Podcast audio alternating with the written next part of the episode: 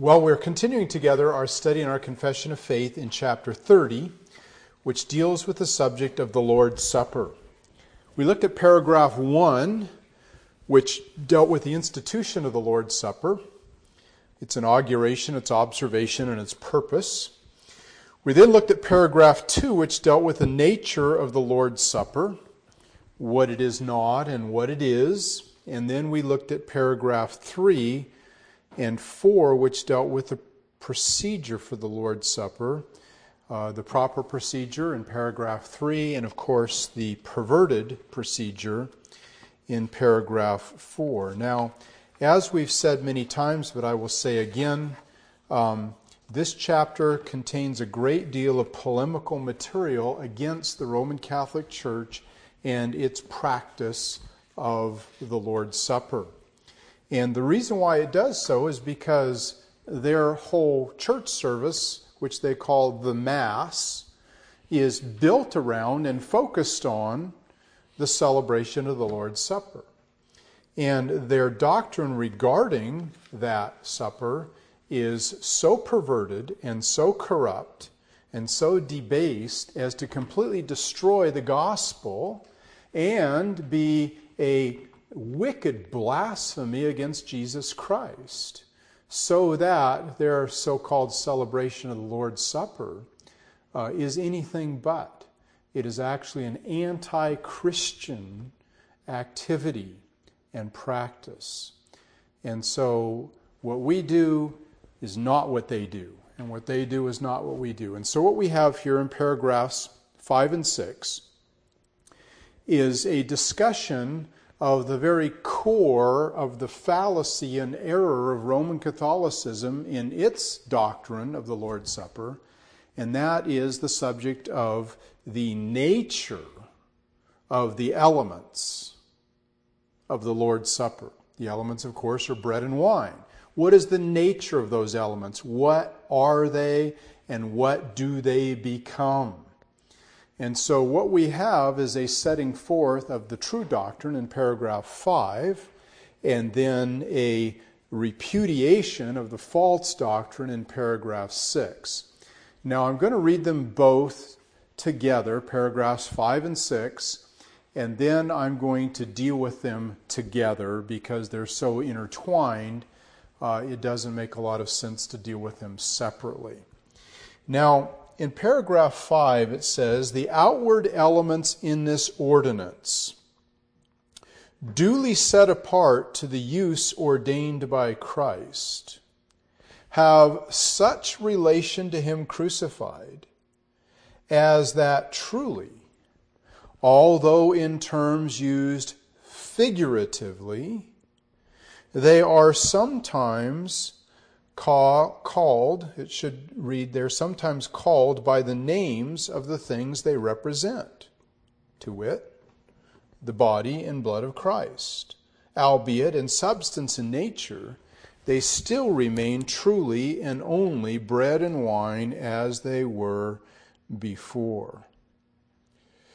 Um, now, um, what paragraph 5 is saying is that these outward elements, the bread and the wine, are called the body and the blood of Christ. We've seen that as we've read the gospel narratives. Jesus says, This is my body, this is my blood. Okay? And so, because they're called by those terms, the Catholics say that's what they are. And we say, not so, in substance and nature, they remain bread and wine.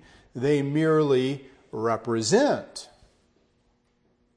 symbolically the body and blood of Jesus Christ. So we say the elements are and remain bread and wine, and they are set apart as symbols of the body and blood of Christ, but they do not become the body and blood of Christ. Now, notice then the false teaching in paragraph 6, that doctrine which maintains a change of the substance of bread and wine into the substance of Christ's body and blood, commonly called transubstantiation by consecration of a priest or by any other way is repugnant, not to Scripture alone, but even to common sense and reason, overthrows the nature of the ordinance, and hath been and is the cause of manifold superstitions, yea, of gross idolatries. So, last time I read to you out of the Roman Catholic Bible, in the dictionary they have in it, which has the imprimatur of their cardinal, uh, their teaching on the real presence of Christ in the elements, in which it was explicitly said that the bread and the wine actually become the literal body and blood of Jesus Christ, so that his whole person, body, soul, spirit, divinity, blood, are present um, not just in the elements, but the elements become those things, even though to our senses they still appear to be merely bread and wine. But they say, actually, they are the literal body and blood of Jesus. So, paragraph 5 says, here's the language of Scripture, here's what it means. Paragraph 6 says, here's the doctrine of the Roman Catholic Church. That doctrine is revolting, both to Scripture and to reason. All right. Having then seen what the confession says, let's proceed to a biblical examination of the subject at hand. Now, this is going to take a couple of weeks. We're not going to get through this today, I assure you, uh, because um, there's a great deal um, that goes into this, but we're going to get started and hopefully, as we proceed, the absurdity of what they do will be made abundantly clear. Now, you may say, well, none of us are Catholics, Pastor. What are you spending all this time on this subject for? Well, there's a couple of reasons. One, I suppose, is that I was a Roman Catholic Church and I used to believe this stuff and have been delivered from it. And my gratefulness to that drives me to um, a, um, a real concern for others that are entrapped in it. Um, the other thing is, is that there's been a flattening and a leveling in these ecumenical days, so that if somebody says the name Jesus, uh, people uh, lump them into the category of being Christians. And it's like, you know, the Catholics are Christians and the Eastern Orthodox are Christians and, you know, the Protestants are all Christians. We're all just Christians and, and uh, we need to not try to convert the Catholics or evangelize them because they're believers just like we are. It's important for us to understand that that's not the case.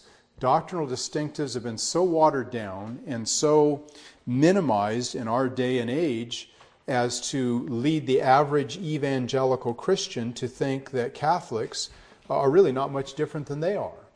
And the point that I want to make is that they are hugely different from what we are. They have another gospel.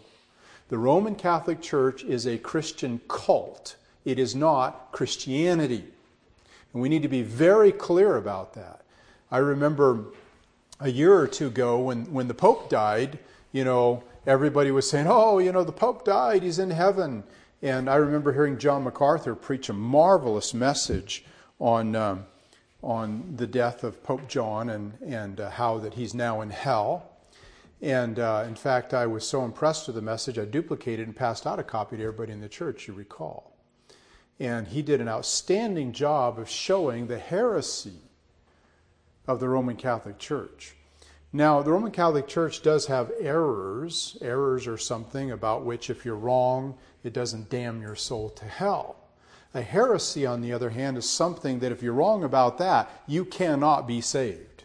For example, if you're wrong about salvation by grace alone, through faith alone, in Christ alone, and you think there's some other method of salvation, like by works or law keeping or something, that's heresy. And you can't be saved if you're not trusting in Christ for your salvation. And so, what you believe about the millennial reign of Christ is not a matter of, of uh, salvation, but what you believe about the sacrifice of Christ is. And at the very core of the doctrine of the Mass is the doctrine of the nature of the sacrifice of Christ and the person of Christ. And what the Mass actually is, as our confession says, it is a gross idolatry. And you know that those who worship idols aren't worshiping the true God. And if you're not worshiping the true God and you're worshiping an idol, you don't go to heaven. So let's be very clear about the fact that Catholics, if they believe the doctrine that Catholicism teaches, are no more saved than a Mormon or a Jehovah's Witness um, or any other cultist. Uh, they are not our Christian brethren. Now, I don't say that hatefully, and I don't say that bitterly, and I don't say that angrily. Okay? It's just a fact. I love Roman Catholics, and I long to see them saved. It's like Paul said about the Jews in uh, Romans 10 and verse 1. He says, Brethren, my heart's desire and prayer for Israel is that they might be saved. For I bear them witness that I have a zeal for God, but not according to knowledge. You could say the exact same thing about the Roman Catholics. Brethren, my heart desire and prayer for the Catholics is that they might be saved. For I bear them record they have a zeal for God. They do, but not according to knowledge. For they going about to establish their own righteousness um, have not submitted themselves to the righteousness which is of God. And so, because they have a false gospel, they're in darkness, they're lost. I was there by the grace of God, a man came and witnessed to me and led me to Christ. And uh, I was delivered from that darkness and that bondage of that false religion. And I've been f- eternally grateful for uh, someone witnessing to me and not thinking, oh, well, he's a Catholic, he's fine, he's going to heaven. But he came along and says, no, you're not fine, you're not going to heaven. Here's the true gospel, here's how to go to heaven. And as a result, I was saved from the darkness and the damnation of that religion. And so my heart is to see Catholics saved. I am not hateful towards them at all. Um, I just uh, pity them, and I want us to understand that they are objects of evangelism. And we need to preach the gospel to them because they don't know the gospel. The gospel is not preached in Roman Catholic churches. What's preached is a perverted idolatry of the Mass, and the Christ of the Mass and that's what people are trusting in, and that's why they're going to hell. Okay? So this is not just some obtuse, uh, scholastic um, matter of, of theological uh, minutiae. This is as important as are you going to heaven or are you going to hell? Okay? So make no mistake, uh, the Catholic Church is taking all 450 million of her adherents to hell if they embrace and believe the doctrine of the Mass. Well, with that justification, let us proceed. The word transubstantiation simply means to change one substance into another. Um, the sub- substance part is the last part of the word, and the trans part is the first part of the word. To trans substance is to change the substance of something from one thing to another. So we talk about transubstantiation. We're talking about changing one substance into another. And this is the word that the Catholics themselves have selected to describe what they do or they think they do when they celebrate their Mass. Now, what this doctrine of transubstantiation teaches is that the bread and the wine actually become the literal, physical body and blood of Christ. And so when the priest holds up the host, the host is the wafer, that they use, the piece of unleavened bread they use, they call it a host.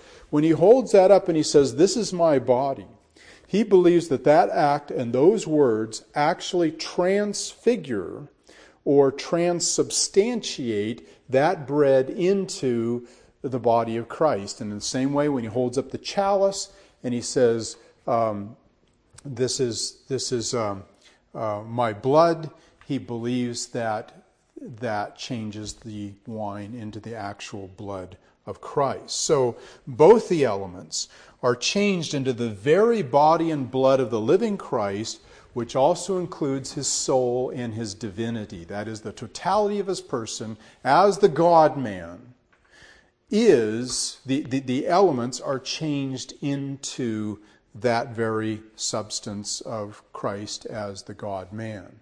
And so these elements become Christ's entire person, his body, his blood, his soul, and his deity. And each individual wafer, which is then served to the communicants, is a complete Christ in and of itself. Each wafer is not a part of Christ, each wafer is a complete Christ. The bread and the wine only appear to remain bread and wine. In reality, they are Christ Himself.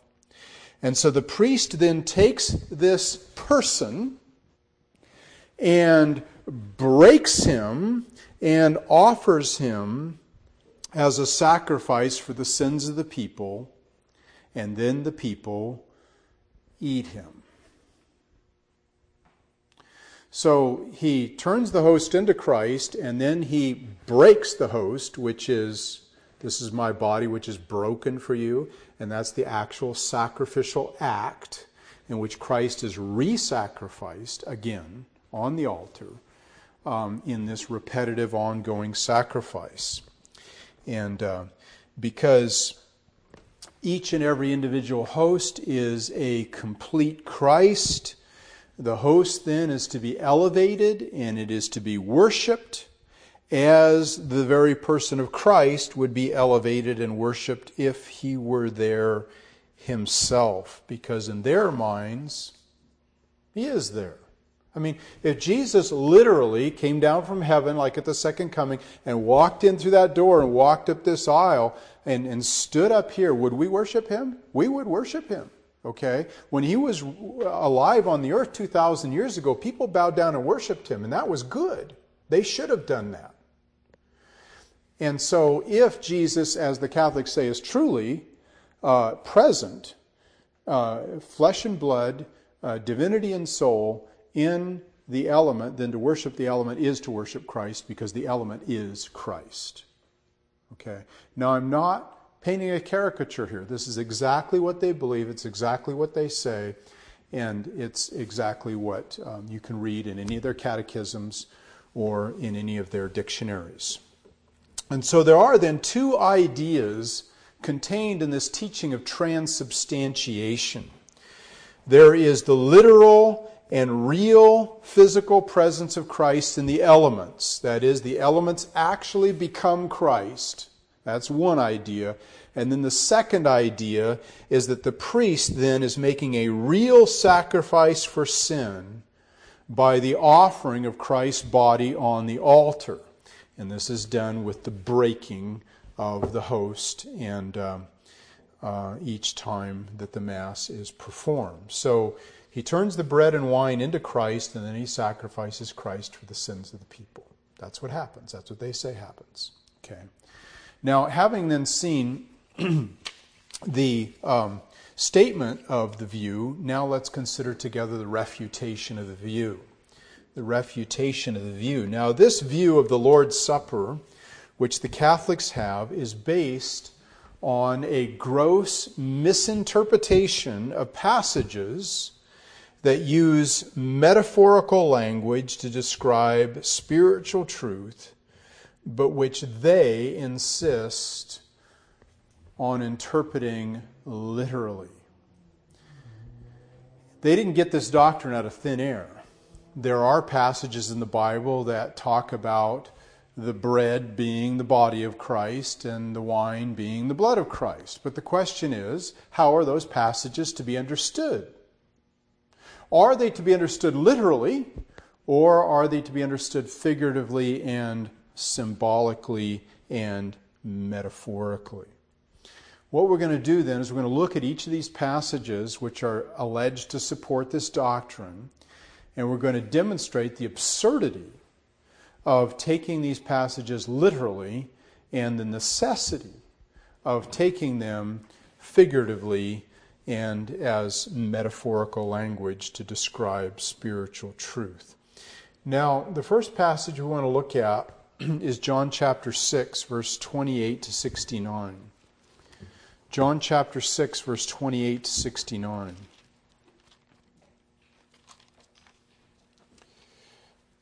Now, this is the first place that the eating of the flesh of Christ and the drinking of the blood of Christ is introduced in the Word of God. Now, notice John chapter 6, beginning at verse uh, 28. It's important to understand the context of this passage. Jesus has just gotten done feeding the 5,000. Okay, he multiplied the loaves and the fishes, and he fed 5,000 people. So these folks come looking for food. They wanted, in fact, make him king, and he says, No, I'm not going to be your welfare king that just passes out food. Uh, and he escaped from them. Well, they found him, and he says, You know, that you sought me. Um, verse 26 Jesus answered them and said, Verily I say unto you, you seek me not because you saw the miracles, because you did eat of the loaves and were filled. So understand the context okay, of the passage that we're about to, to, to go through. Jesus says, verse 27, labor not for the meat which perishes, but for the meat which endures to everlasting life, which the Son of Man shall give you, for him hath God the Father sealed. Now, clearly, he's talking about two kinds of meat here, isn't he? He's talking about literal meat, labor not for the meat that perishes. If you leave meat out on the counter, what happens to it? It rots, it perishes, doesn't it? Okay. Then he says, but for that meat which endures to everlasting life. Now, what food can you eat that will give you everlasting life? And the answer is there is no literal food you can eat on the face of the earth that will give you everlasting life. It's not oranges, it's not apples, it's not peaches, it's not pears. Okay? It's not mutton, it's not beef, it's not, you know, crocodile. There, there is no meat. So obviously, the second use of the word meat here is metaphorical. It's a play on words off the first literal usage. Okay? So he, he's saying to them, you know, there's another kind of consumption you need, and that's the consumption of faith. You know, there, there's, there's the consumption of sight, which is that steak you had last night or whatever you ate for dinner, okay? And then there's the consumption of faith. It's the taking in of spiritual food that will minister to your spirit um, do your, does your, by the way, does your spirit need um, calories? It doesn't. Your body needs calories. Your spirit doesn't need calories. So he's going from a physical meat to minister to the physical body to a spiritual meat that ministers to the spiritual soul. Okay? That's pretty clear because he's talking about the issue of everlasting life, which is an issue that revolves around our eternal souls. All right. So he says, um, Labor not for the meat that perishes, verse 27, but for that meat which endures to everlasting life, which the Son of Man shall give unto you, for him hath God the Father sealed. Then said they unto him, What shall we do that we might work the works of God? Jesus answered and said to them, This is the work of God, that you believe on him whom he has sent. In other words, your salvation isn't by works, your salvation is by belief. You're interested in works? Here's the work I want you to do I want you to believe. Now, faith or belief is not a work. Okay? So he's saying to them, don't work. Instead, believe. All right. So he says, um, and, and so what we see here is that verse 29 sets the theme and the teaching for the entire passage. Verse 29 says, Believe on him whom he has sent. Why? So you can have everlasting life verse 27. So, what Jesus is going to do now in the subsequent passages urge them in various ways to believe. And in order to help them understand what that looks like, he's going to use the metaphor of eating and drinking to describe what's involved in believing and receiving Christ into our lives. Notice verse 30. They said therefore unto him, What sign showest thou then that we may see and believe, or what dost thou work? Our fathers did eat man in the desert. As is written, he gave them bread from heaven to eat. So what they're saying is, you know, do for us what Moses did. You know, they're still focused on what? Physical bread. They still want a meal ticket. That's what Moses provided, didn't he? Food for the body. Now, notice verse 32 Jesus said to them, Verily, verily, I say unto you, Moses gave you not that bread from heaven. Who, who gave the bread from heaven? Did Moses give it? God did, right? Okay. See, they ascribed to Moses what God really did, and Jesus said, wait a second, Moses didn't give you that bread. Um, this miracle is not an authentication of Moses. That miracle was a manifestation of the generosity and the goodness of God to his people to feed them for 40 years in the wilderness. Don't ascribe that to Moses. And so he says in verse 32 Verily I say unto you, Moses gave you not that bread from heaven, but my Father gives you not only the manna, but also now the true bread from heaven. So the manna that came from heaven was not the real bread from heaven, it was a foreshadowing of the bread that was going to come. Were the animal sacrifices the real sacrifices? No. They were symbolic of the final sacrifice that was to come. Were the Aaronic priests the true priests? No. They were symbolic and foreshadowing of, of Jesus, who was the final priest, the priest of Melchizedek, who was going to come. Okay? And so you see in the Old Testament all these things that God did, which were symbols of the real thing he was going to do later on under the new covenant. All right? So what he's saying is that the manna, number one, didn't come from Moses, and number two, it was only a picture of the real bread that was coming. All right? Verse 33 For the bread of God is He which cometh down from heaven and giveth life unto the world. So the real bread isn't an it, it's not a thing, it's not calories, it's a person. And that person is he which came down from heaven, namely Jesus. And what does this Jesus do? He gives life to the world. What kind of life does he give? Not physical life, spiritual life, eternal life, like we saw back up in verse 27. Then they said to him, Lord, evermore give us this bread. They still didn't get it. And Jesus said to them, verse 35,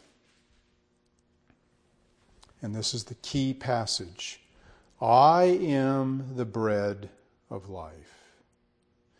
He that cometh to me shall never hunger, and he that believeth on me shall never thirst. Now, if you're thirsty, what do you do? You drink. And if you're hungry, what do you do? You eat. So Jesus says here that eating and drinking are the equivalent of coming and believing. He that cometh to me shall never hunger. Coming is the same as eating. He that eats won't hunger. He that comes to me will not hunger. And then he says, And he that believes on me, he who drinks will never thirst. He who believes will never thirst. So drinking is believing, and eating is coming to Christ. So when we come to Christ and we believe on Christ, that's the same as eating Christ and drinking Christ. And so what the thing is, is that verse 35 provides the interpretive key for the whole rest of this passage when he starts talking about eating and drinking. Now, we're not going to have time to finish because we're out of time. And we've just started in this passage. But I want you to take this idea of coming and believing and just carry it through the rest of the passage as you read it this week and see how that when Jesus says, Except you eat my flesh and drink my blood, you have no life in you. What he's saying is, Unless you come to me and believe in me, you have no life in you. Now, for the kicker. This passage in John 6 is not even addressing the issue of the Lord's Supper. And the reason why is because it hadn't been instituted yet. This passage is related to the feeding of the 5,000. It's not related to the Lord's Supper in any way whatsoever. Jesus was not offering them in John 6 any symbols or any substitutes like bread and wine. He was offering only his literal flesh and his literal blood. No bread or wine was even mentioned or hinted at in this passage. And I assert, as do all Protestants, that it is wholly inappropriate to even remotely tie this passage to the Lord's Supper because the Lord's Supper isn't in view. It hadn't even been instituted yet. They would have no way of knowing that he was referring to it here. And there's no bread and there's no wine. No symbols in the passage. No statement here of the new covenant. This is the new covenant in my blood. No statement here of the breaking of the body or the shedding of the blood. Just eat my flesh and drink my blood. So next week, we're going to pick up here where we left off. We're going to proceed through the rest of the passage and show the absurdity of using this metaphor and applying it to the Lord's Supper. It has no application or relevance to the Lord's Supper whatsoever. But they employ it, so we're going to address it. What we really have here in this passage is a figurative description of what it means to come to Christ and what it means to believe in Christ because coming and believing are equated with eating and with drinking. So, what he does here is he uh, states the literal and then describes it with the metaphorical. And so, as we proceed through this passage, it will become abundantly clear that he's not promoting cannibalism. Because if what the Roman Catholics say they do, they really do, then the consumption of the bread and the wine is the consumption of the body and blood of Christ, and the people are engaging in an act of cannibalism. And Jesus wasn't offering in this passage to people to come and take a bite out of his arm. He was inviting them to come to him and to believe in him. So read the passage this week, and we'll pick up from here and carry on with it next week, and God willing, finish it and move on to the passages that do address the issue of the Lord's Supper in the Gospels. All right? Any questions? Okay, let's pray together. Father, we thank you so much for the clarity and the simplicity of your word. But Lord, we see that Jesus did speak in parables, he spoke in metaphors, he spoke in, in allegories and symbols. And he did so to reveal the truth to his people while hiding the truth from those who were his enemies. Father, we pray that we might rightly understand these passages and not go into a foolish literalism uh, Father, we pray that uh, our understanding of the language might be accurate, it might be balanced, and that it might be biblical. Lord, I pray that you would help us to grasp the meaning of the text before us, especially in the week to come. It's a difficult passage. But may we remember the principles that are at the start of it and the context in which it lies, and thus be able to grasp the message that it has for us. In Jesus' name we pray. Amen.